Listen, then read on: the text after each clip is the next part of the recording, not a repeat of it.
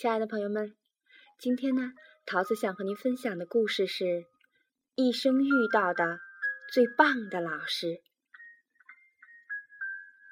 开学第一天，他站在五年级的学生们面前，说了一个谎。他看着他的学生说：“他会平等的爱班上的每一个孩子。”但这是不可能的。那是因为坐在前排的一个小男孩，他叫泰迪。汤普森夫人发现泰迪根本无法与其他的孩子玩到一起。他的衣服很邋遢，身上也不怎么整洁，而且不受大家欢迎。汤普森夫人很喜欢在他的卷子上用红笔画一个个的红叉。过了不久，汤普森夫人教课的学校要求老师对每一个孩子过去的记录进行审阅。他把泰迪的档案放到了最后一个才看。然而，当他看到泰迪档案的时候，他吃了一惊。泰迪一年级的老师写道：“泰迪是个聪明的孩子，永远面带笑容，作业写得很整洁，很有礼貌。他给周围的人带来了欢乐。”二年级的老师写道。泰迪是个优秀的学生，深受同学的喜爱。但是，他很苦恼，因为他妈妈的病已经到了晚期，他家里的生活非常的困难。三年级的老师写道：“母亲的去世对他是个沉重的打击，他试图用最大的努力，但他的父亲责任感不强。”如果不采取一些措施，他的家庭会对他产生非常不利的影响。四年级的老师写道：“泰迪性格孤僻，对学习不感兴趣，他没有什么朋友，有时会在课堂上睡觉。”此时，汤姆森夫人才意识到问题的所在，她为自己的行为感到羞愧。圣诞节到了，当学生们送给他圣诞礼物时，他更是无地自容。学生们的礼物是用明亮的彩纸包好，上面扎着美丽的丝带，唯独泰迪的不是。他的礼物是用厚厚的牛皮纸袋包裹，那纸是从杂货袋上扯下的。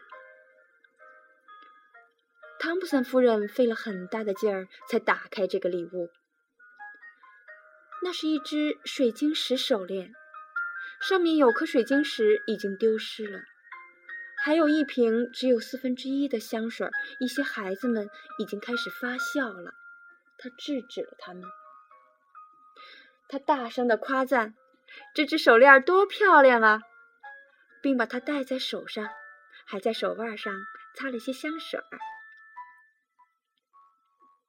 那天放学后啊，泰迪说了一句话。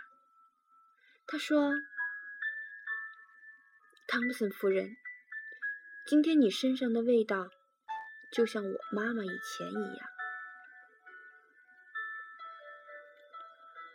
孩子们走后，汤普森夫人哭了整整一个小时。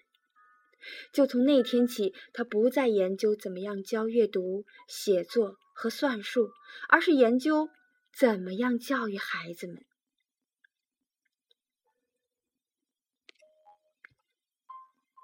汤普森夫人开始特别关注泰迪，与他一起学习，他的大脑呢便显得灵活起来。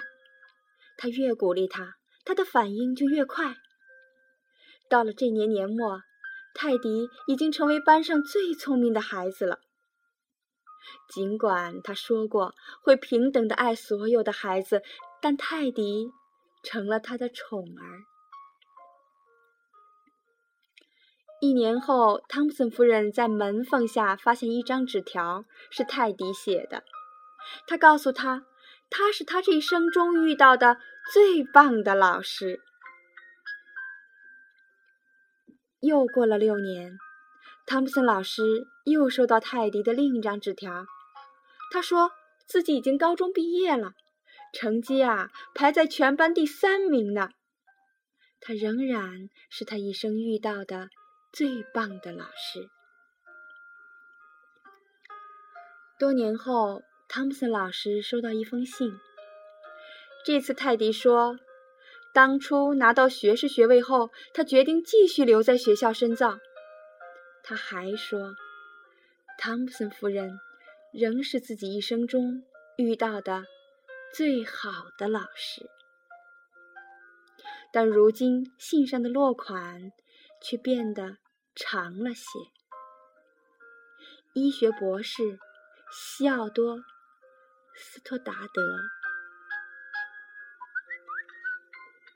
那年春天，泰迪又来了一封信，说他马上要结婚了。他不知道汤普森夫人是否愿意参加他的婚礼，并坐在新郎母亲的座位上。当然，汤普森夫人去了。她带着那只丢了颗水晶石的手链。还专门喷了泰迪母亲用过的那种香水。师生俩互相拥抱。泰迪轻声的在汤普森夫人的耳畔说：“谢谢你，汤普森夫人。非常感谢你让我知道自己可以有所作为。”汤普森夫人眼含热泪，低声的说。泰迪，你全搞错了。是你教会了我，直到我遇到你，我才知道如何去做老师。西方呢，把这个故事传递给所有的教育工作者。那么，我们在这个故事中呢，也看到了有效的教育制度在学生年度评语中。真的是多么的可贵！汤普森夫人给予了他身边所有的人真正的正能量。那我们的老师呢？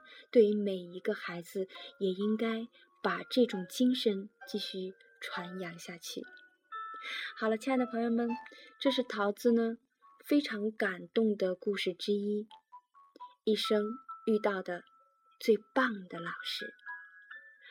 我们今天的故事呢，就分享到这儿。那桃子希望您喜欢我们的节目呢，依然分享给您的朋友。那么桃子和所有渺茫微稳的朋友们呢，也是在这儿想和您一起来分享您的幸福，您感动的故事。好了，朋友们，今天节目就到这儿，我们下期节目再会。